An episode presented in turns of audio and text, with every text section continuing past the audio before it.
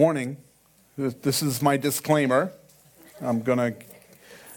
I don't talk about money very often because the Bible doesn't really talk about money very often. But as we're going through the scriptures, sometimes we come across a scripture that discusses finances uh, that discusses responsibility, and that's what we're going to touch upon today. It's not the whole message. I don't dwell on the whole message, how much you give, and there's an envelope in front of you. You can go ahead and fill it out, and we don't do that kind of stuff. There's a box in the back. You want to give an offering? That's where you can put your offering. And everything that comes into the church goes back into the church and into the ministry that God has given us, and we'll talk more about that at the end. But for right now, just know it's going to come up, and it's not because I plan to talk about money today. Um, you know, but we are trying to buy an arena that seats 18,000. And, it, it, you know, so we need a few extra. No, I'm kidding. We're in Acts chapter 4 today, we um, talked about what was going on there as uh, Pentecost came, the Holy Spirit came, and then Peter and John were walking into the temple at a time of prayer. A lame man was hanging out outside. They heal the lame man and go into the temple together, and they get arrested because they healed a lame man and in Jesus' name. That's what they were upset about. Jesus' name. And so uh, today, I'm going to be preaching in Jesus' name. Okay, so if you're offended by the name of Jesus, this is going to be offensive, but you're not here to be offended by the name, you're here because of the name of Jesus. That's why we're all gathered together here today. So they prayed. They, after they get arrested, they got set loose. They went back to their friends. They told them what was going on. And they prayed, and the place was shaken. They were filled with the Spirit, and they were filled with boldness, and the grace of God came upon them all. Today's message is titled All Things. And we continue our study in Acts chapter 4 with verse 32 where we read, Now the multitude of those who believed were of one heart and one soul. Neither did anyone say that any of the things he possessed was his own, but they had all things in common. And so today I want to practice that. Some of you got it. Some of you are saying, What's he talking about? Come on, let's just put everything in a big pile and we'll go ahead and sort it out, right? That's not really what we're talking about here, but there was unity. There was a bond of unity within the church. There's a lot of call for unity in the body of Christ today. Here's the problem. We have to decide and define what the body of Christ means and who is the body of Christ uh, because there are some people that call themselves Christians that are not part of the body of Christ. They just are the body of Christ in name. Some of them will put their name on the outside of the building that they are a Jesus Christ church, but they're not. They're, it's not the same Jesus, it's a different Jesus. And so we have to be very careful who we are in unity with. We want to be in unity with like minded believers that hold to the essentials of the faith. That's important for us. It was important back then, it's important to us today. And so we should always be sure of who we're lining ourselves up with and, and uh, being in unity with. So we're told that they're of one heart and one soul. Do you know that your one heart can only pump one blood? Yours. But they were all of one heart. The heart being an organ that pumps blood, it brings life to the body. Leviticus 17 says, the life of the flesh is in the blood. And so in the body of Christ, the life is in the blood, except not your stinking blood because our blood isn't good enough for anything. It's Jesus' blood. That's the blood that makes everything possible, his blood. And so when we are in unity, we're in one heart, that one heart is the heart of Christ inside of us that pumps his blood. Because we only have salvation, we only have righteousness because of his righteousness. And so that's the good news for us. While it looks dire from the outside, from the fact that we can't be saved on our own, then what are the other options? Jesus Christ.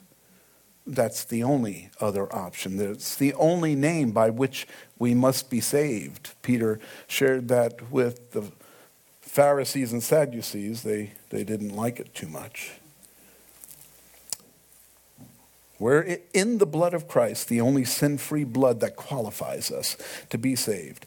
And because we're in the same heart, well, we should have the same heart's desires.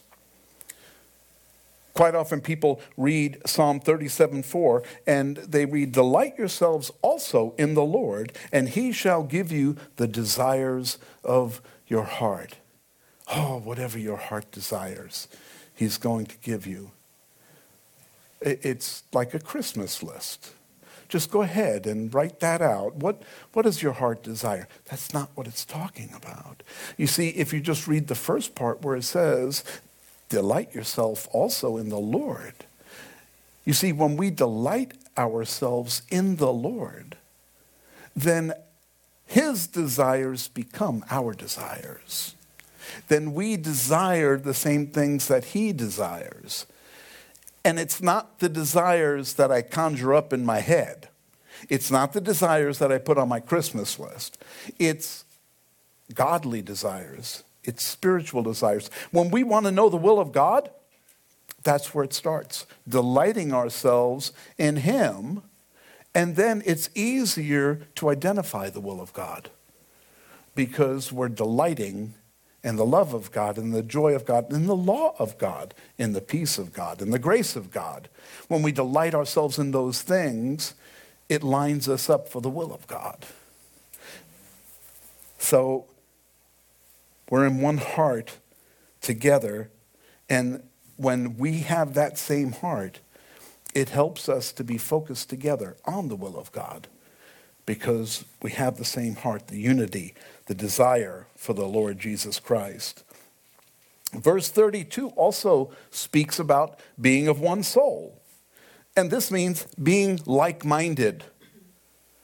So, as we have a heart and a desire for the things of God, we should also be like minded about what those things are. We should be led by the Holy Spirit. And we should be more interested in accomplishing the purposes of God than our own purposes, our own plans.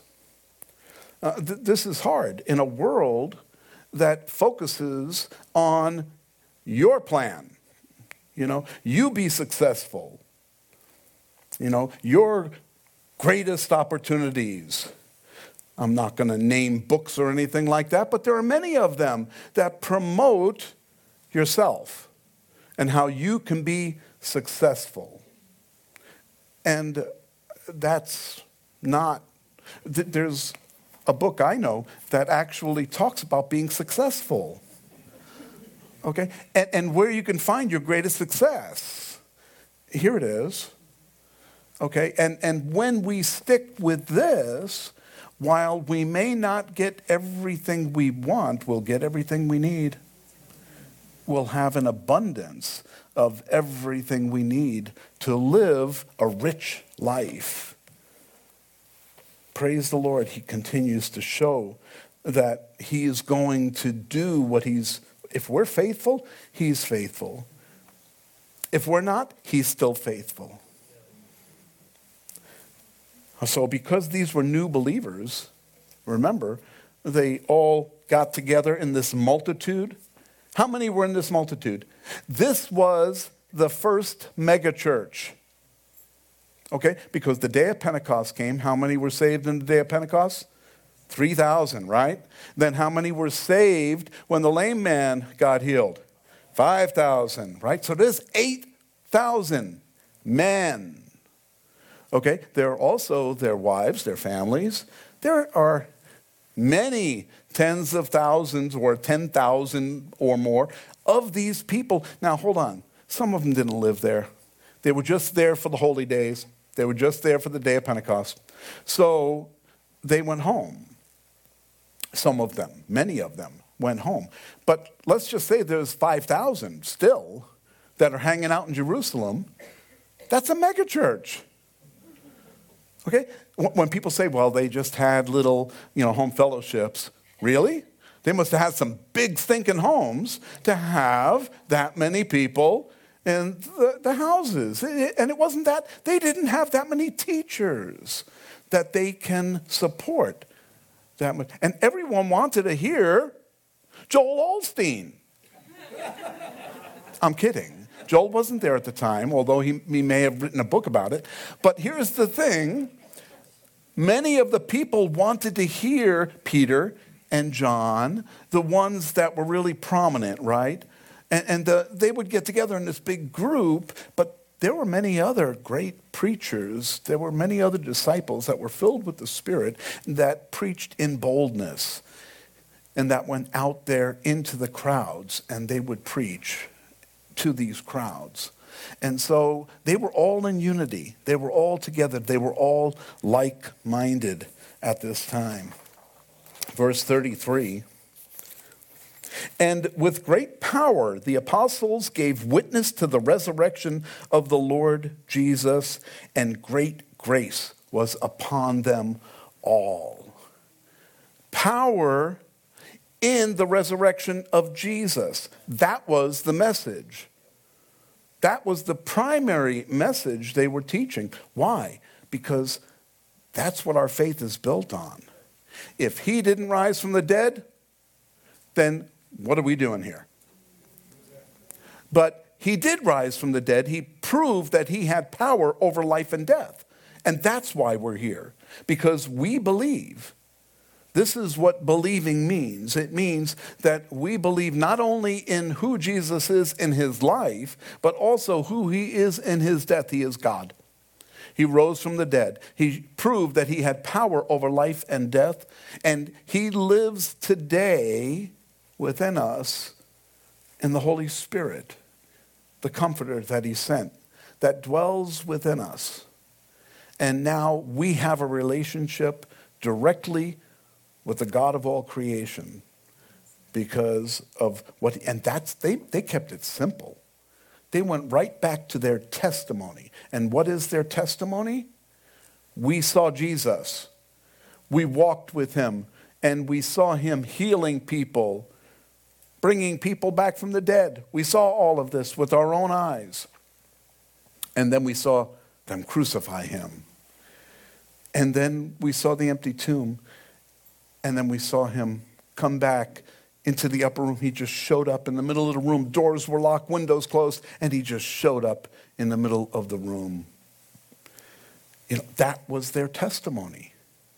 And everyone needed to hear that. Everyone needed to understand it was powerful, it was true. Remember, there were 120 up in that room on the day of Pentecost when the Holy Spirit came upon them and they went out into the streets. There were 120 of them that were out there preaching the good news.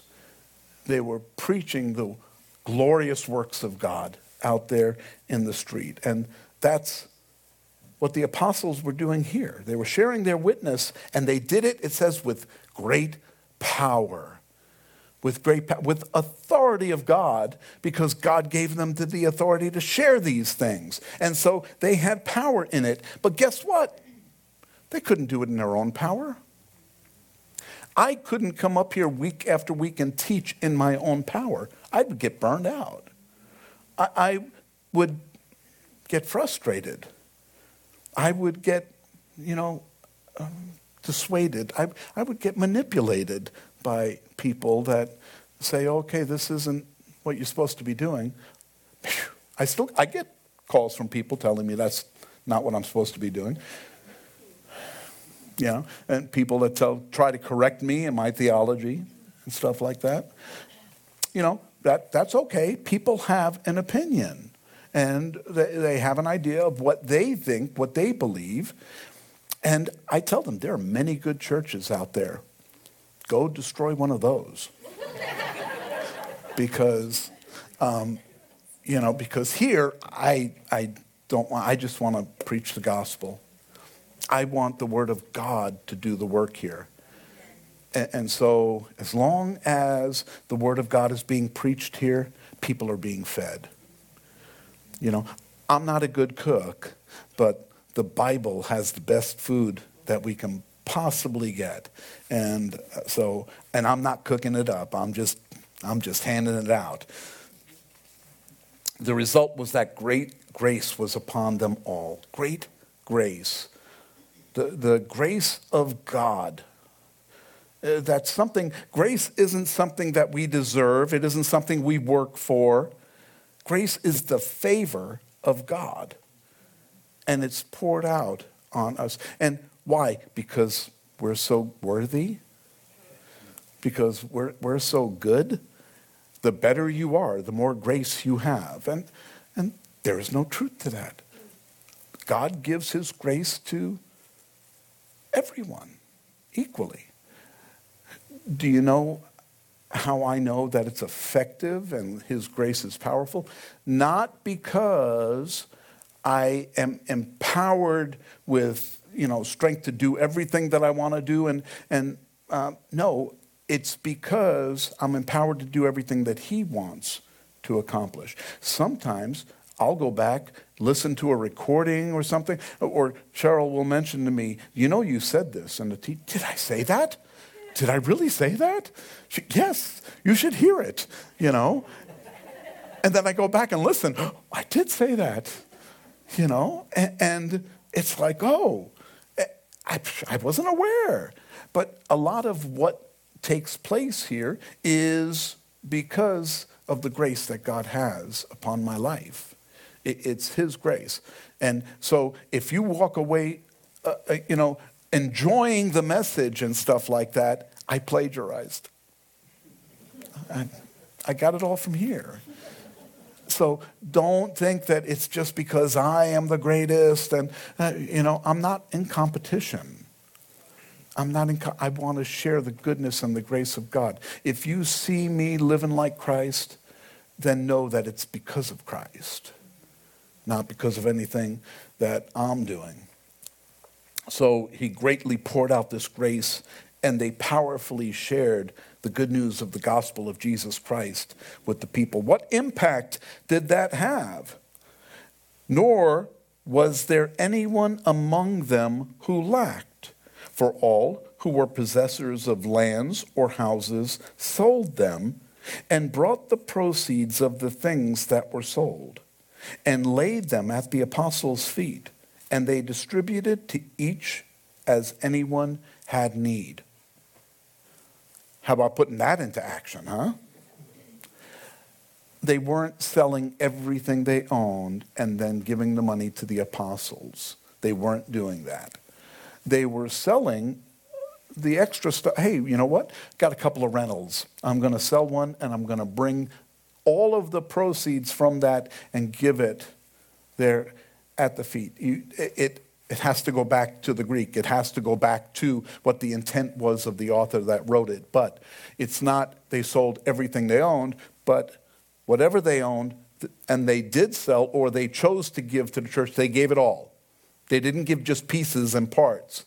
Okay, we'll sell it, give 50% to ourselves, and, and then we'll give 50% to God. They were just willing to give all at that time.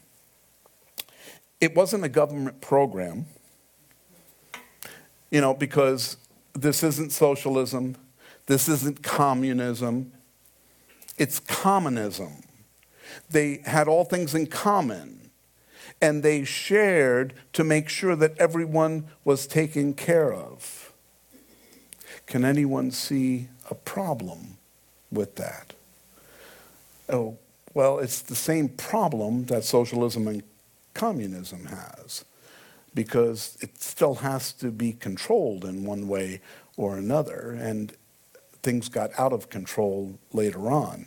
But at the beginning, because when you're dealing with a group of people this size, and everyone agrees to this, and everyone pitches in, and we all start sharing, everybody's on the same playing level.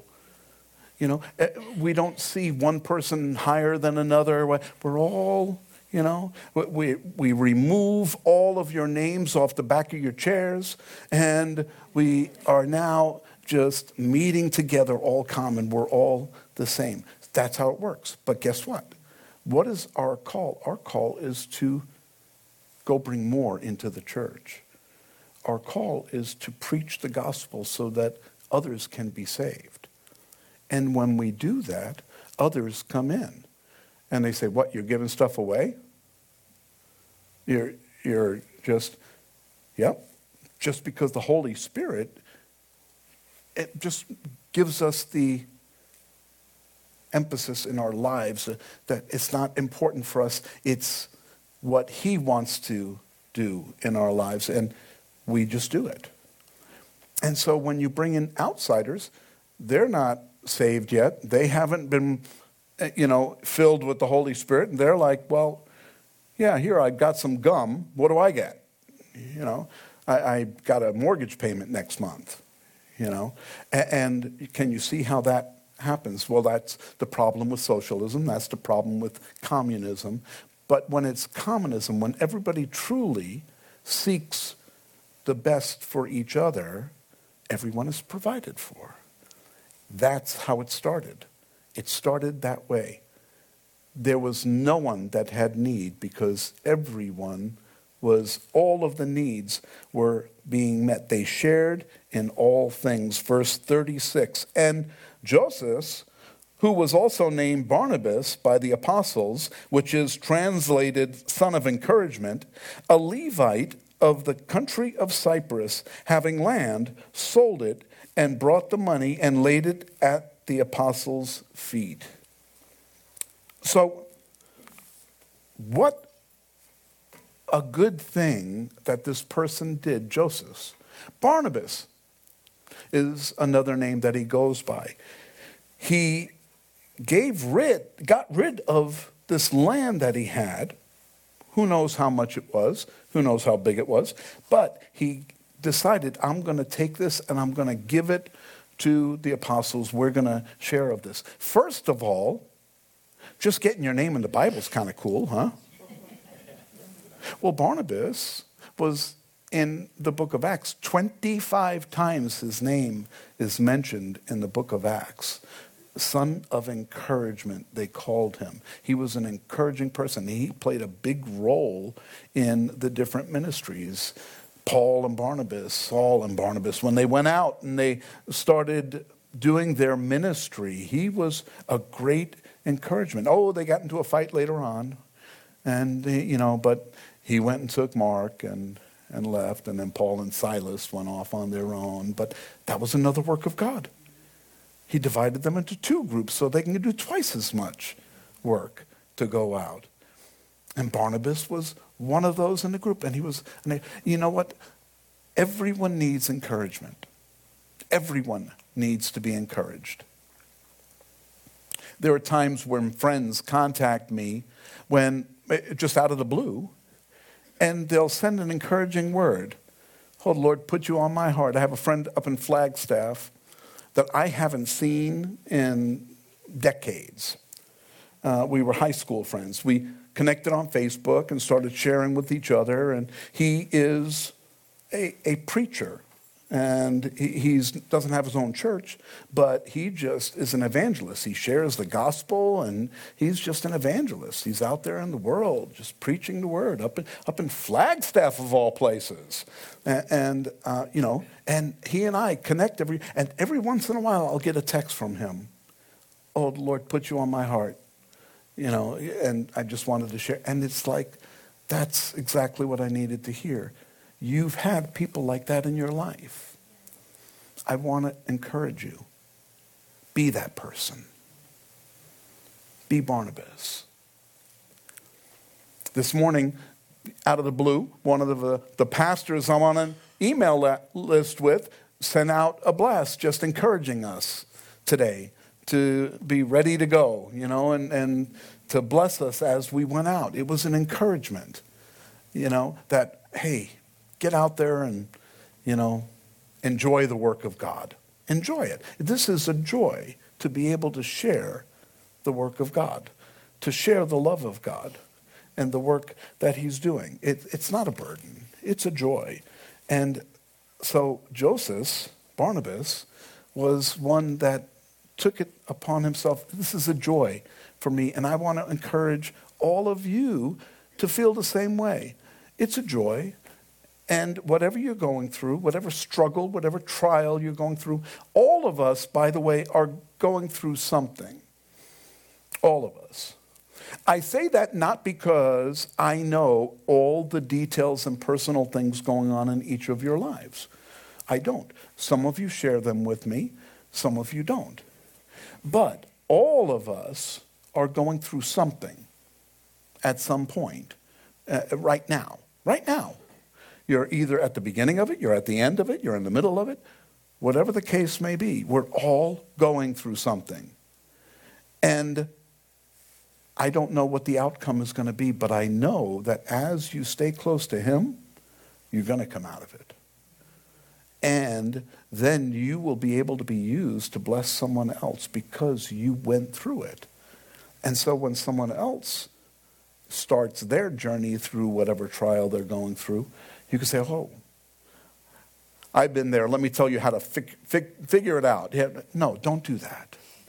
You just come alongside and you say, The Lord's going to be with you through this whole way. The Lord is going to be with you. I'm going to pray with you.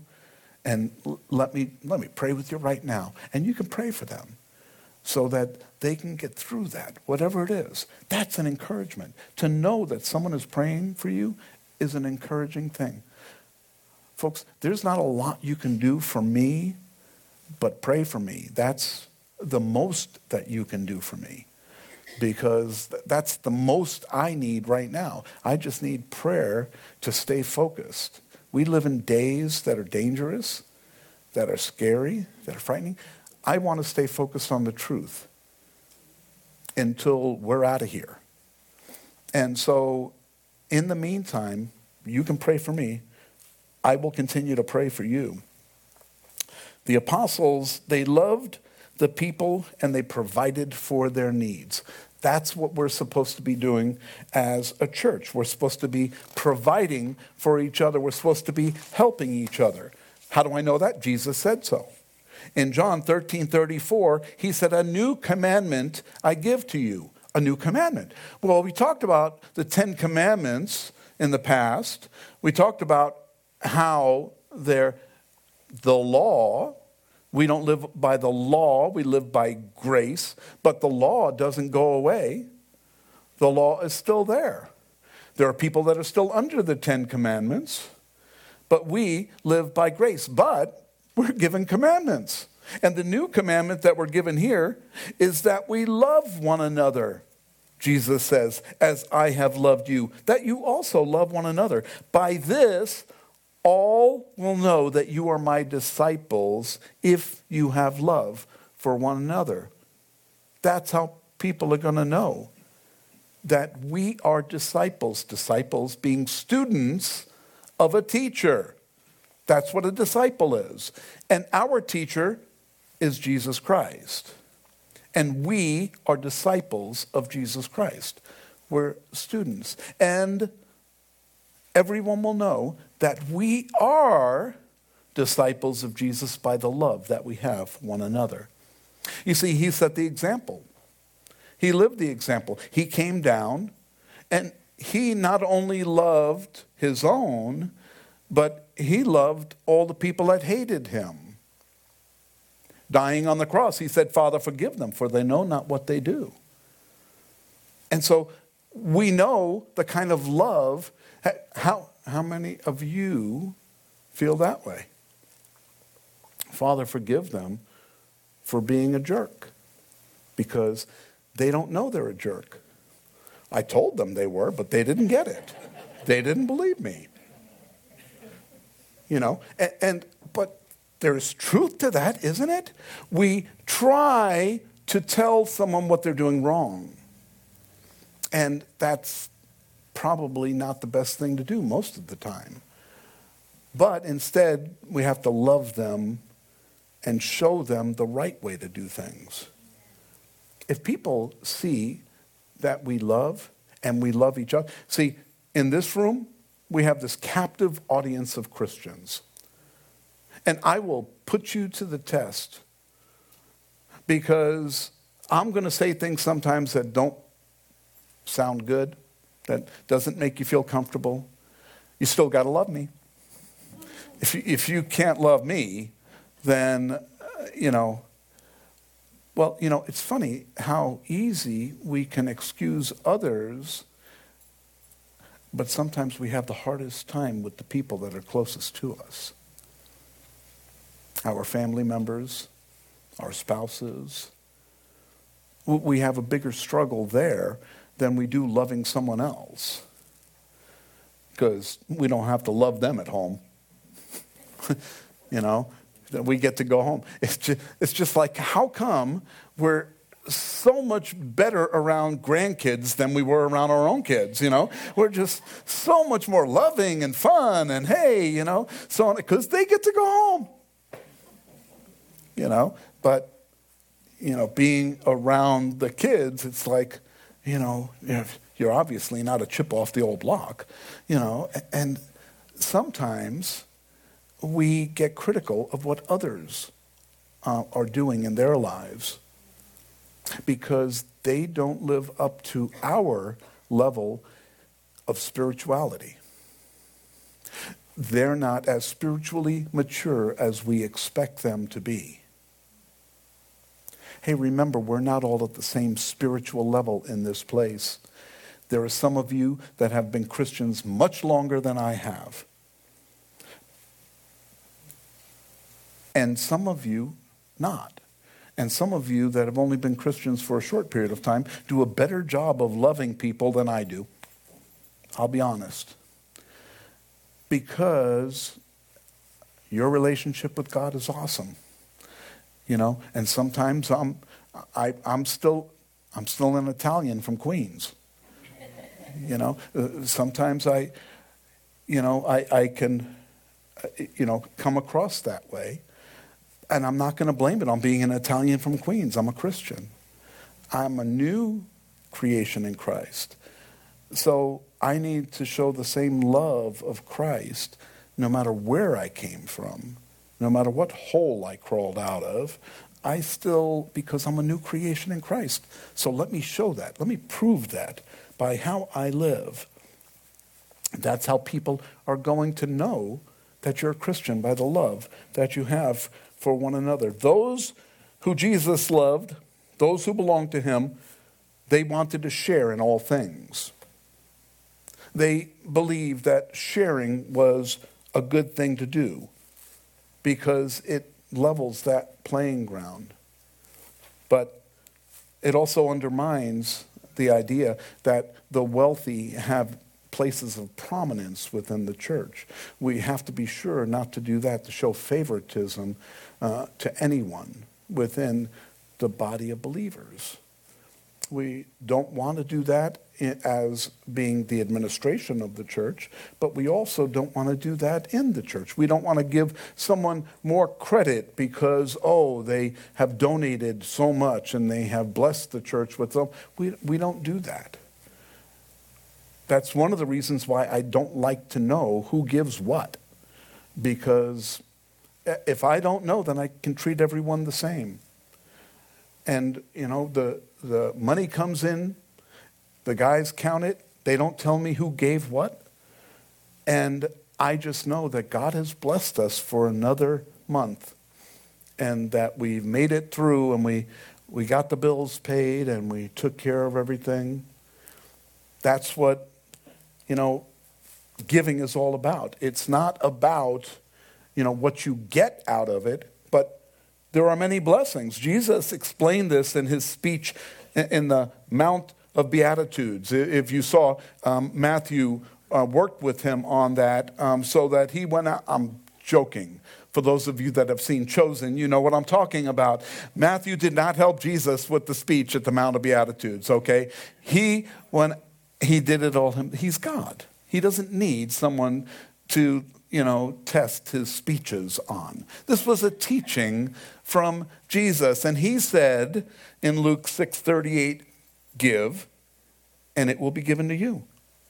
Good measure, pressed down, shaken together, and running over will be put back in your bosom. For with the same measure that you use, it will be measured back to you. Uh, that's how Jesus said that we should do things. Give, and it'll be given back. So I take this as being give, especially the things that are needed. When I give my old La-Z-Boy with the hole in the seat and the burn mark in the cushions, and I give that saying, Oh, I'm giving this to the Lord. You know, um, you remember Cain and Abel? You know, the one gift was good, one gift wasn't so good. La-Z-Boy, not so good. Okay? But we give from our first fruits. We give from what God has blessed us with because none of us have anything that God has not blessed us with. Uh, sometimes we, well, I, I went to school, I got an education, I have a degree, and that's how come I've earned this. Yes, you earned the degree I have to give credit to God because I don't know how in the world I got a degree. Okay? I dropped out of school at 17 years old. And I got a degree in computer science at 30. Uh, so, not that it took me 10 years to get a degree in computer, I, I got it four. But, you see, I waited until I grew up you see, I became a Christian and then I grew up and I realized, you know, hold on, I, am not going to make it in this world unless I have the ability to work. And so I got a degree in computer science so I can go out there. And then after that, I said, well, I want to go to Bible college and I want to learn about the. I, I didn't go to seminary because I didn't feel that that's where God was calling me. But Bible college is good because now I learned what God wanted me to know. And so he used the degree so that I could work and earn a living. And then he also used the Bible college so I can do this. And so this was all part of God's plan. And when I was faithful to do what he wanted me to do, then I was able to accomplish what he wanted me to accomplish. It's all part of his plan. So here is what they were doing there. They were giving everything in so that they could repurpose it and give it out. Fast forward 2,000 years, are we doing the same thing? You know, churches should be providing for people and helping communities. You know, when you give, I'll, I'll, give you a quick lesson here. When you give, where does that money go? Some of you may wonder about that. Where does that money go? And, and some of you know already, but if you do, well, you're going to hear it again. We have to pay rent. I don't know if you realize that. Churches are a 501c3. That doesn't mean free. It's not 501c free. It's 501c3. It just means that you get to write off your donations. That's what that means okay? Uh, but we still have to pay rent. We still have to pay utilities. We still have to buy things like lighting and sound systems and, uh, and computers, office supplies. We still have to buy all of that stuff.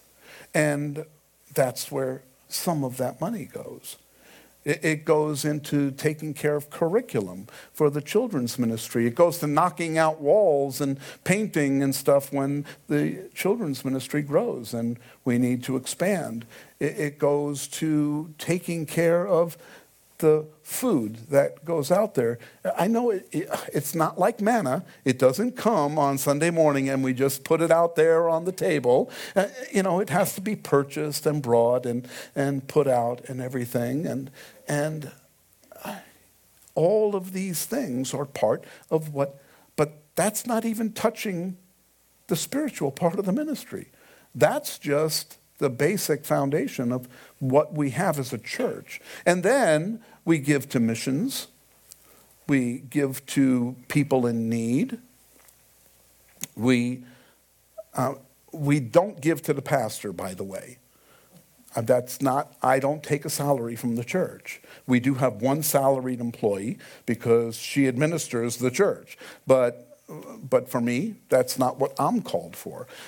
But the money goes to where it's needed back into the church for everything that we do here, the ministries that we have, the events that take place.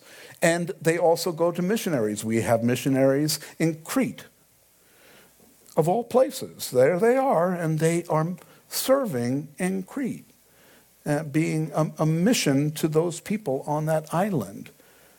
And, and remember what Paul said about Cretans. Uh, they were just miserable people. But, and, and our missionaries say, yeah, it's true. but they're still there. They've been there for as long as we've been here. They've been faithfully serving there, and we've been providing for them, helping them in their mission out there. We also help each other. You know, just as the church is supposed to have unity and help each other, when we first came into this building, another church gave us money to put that sign, that Calvary Chapel sign, on the front of the building. Another church. Okay, and that wasn't cheap, but they paid for it. And we were very blessed to have that.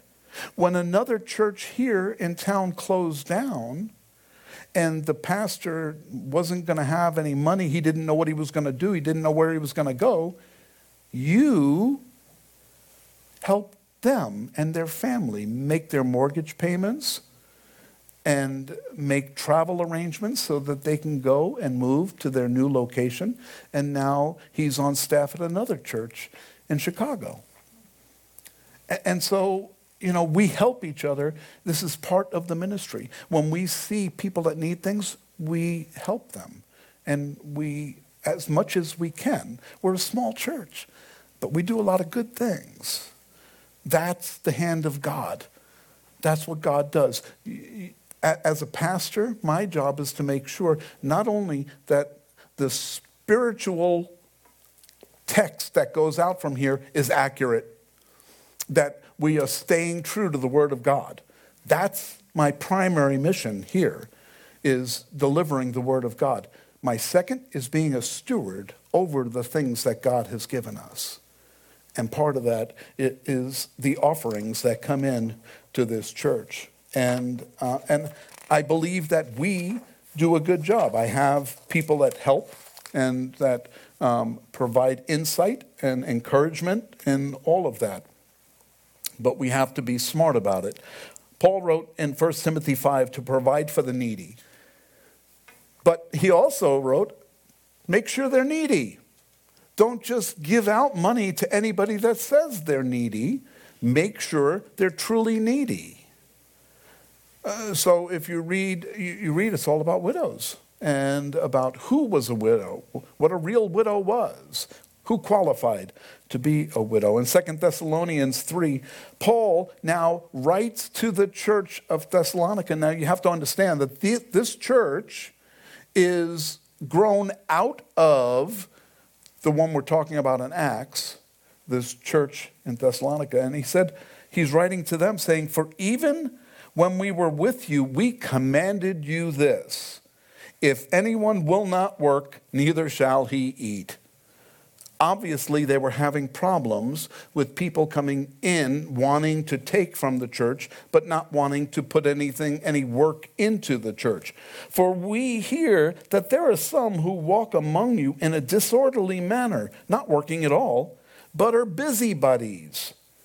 Now those who are such we command and exhort through the Lord Jesus Christ that they work in quietness and eat their own bread Paul is writing to the church saying, hey, if you can go work, go work.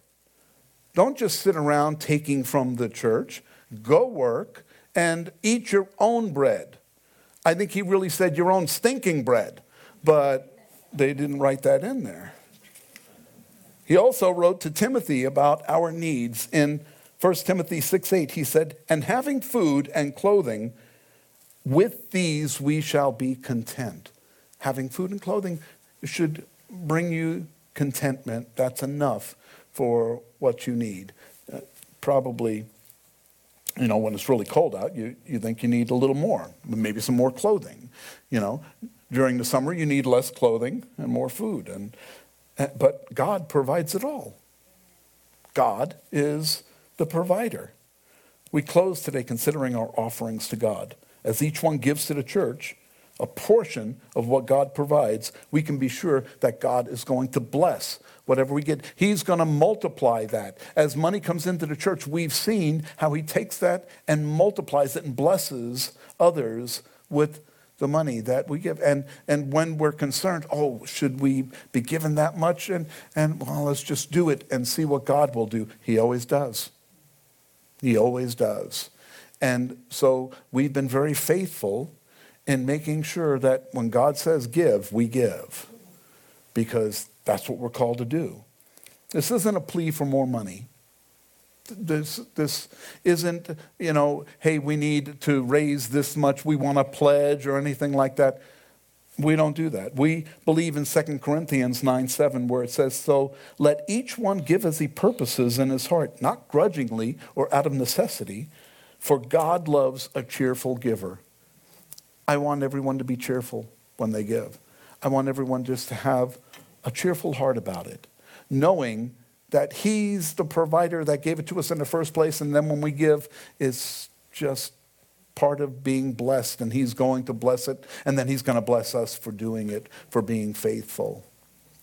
You know, this isn't one of those health and wealth teachings where, you know, well, if you give, the more you give, the healthier you become, the richer you'll become, you know, and you, you know, that's not truth. But um, when you're at peace with what you give, then God blesses you with peace and everything that you need. And sometimes the things that we need um, are our own desires, our own needs and stuff, and they get in the way of what God really wants to bless us with.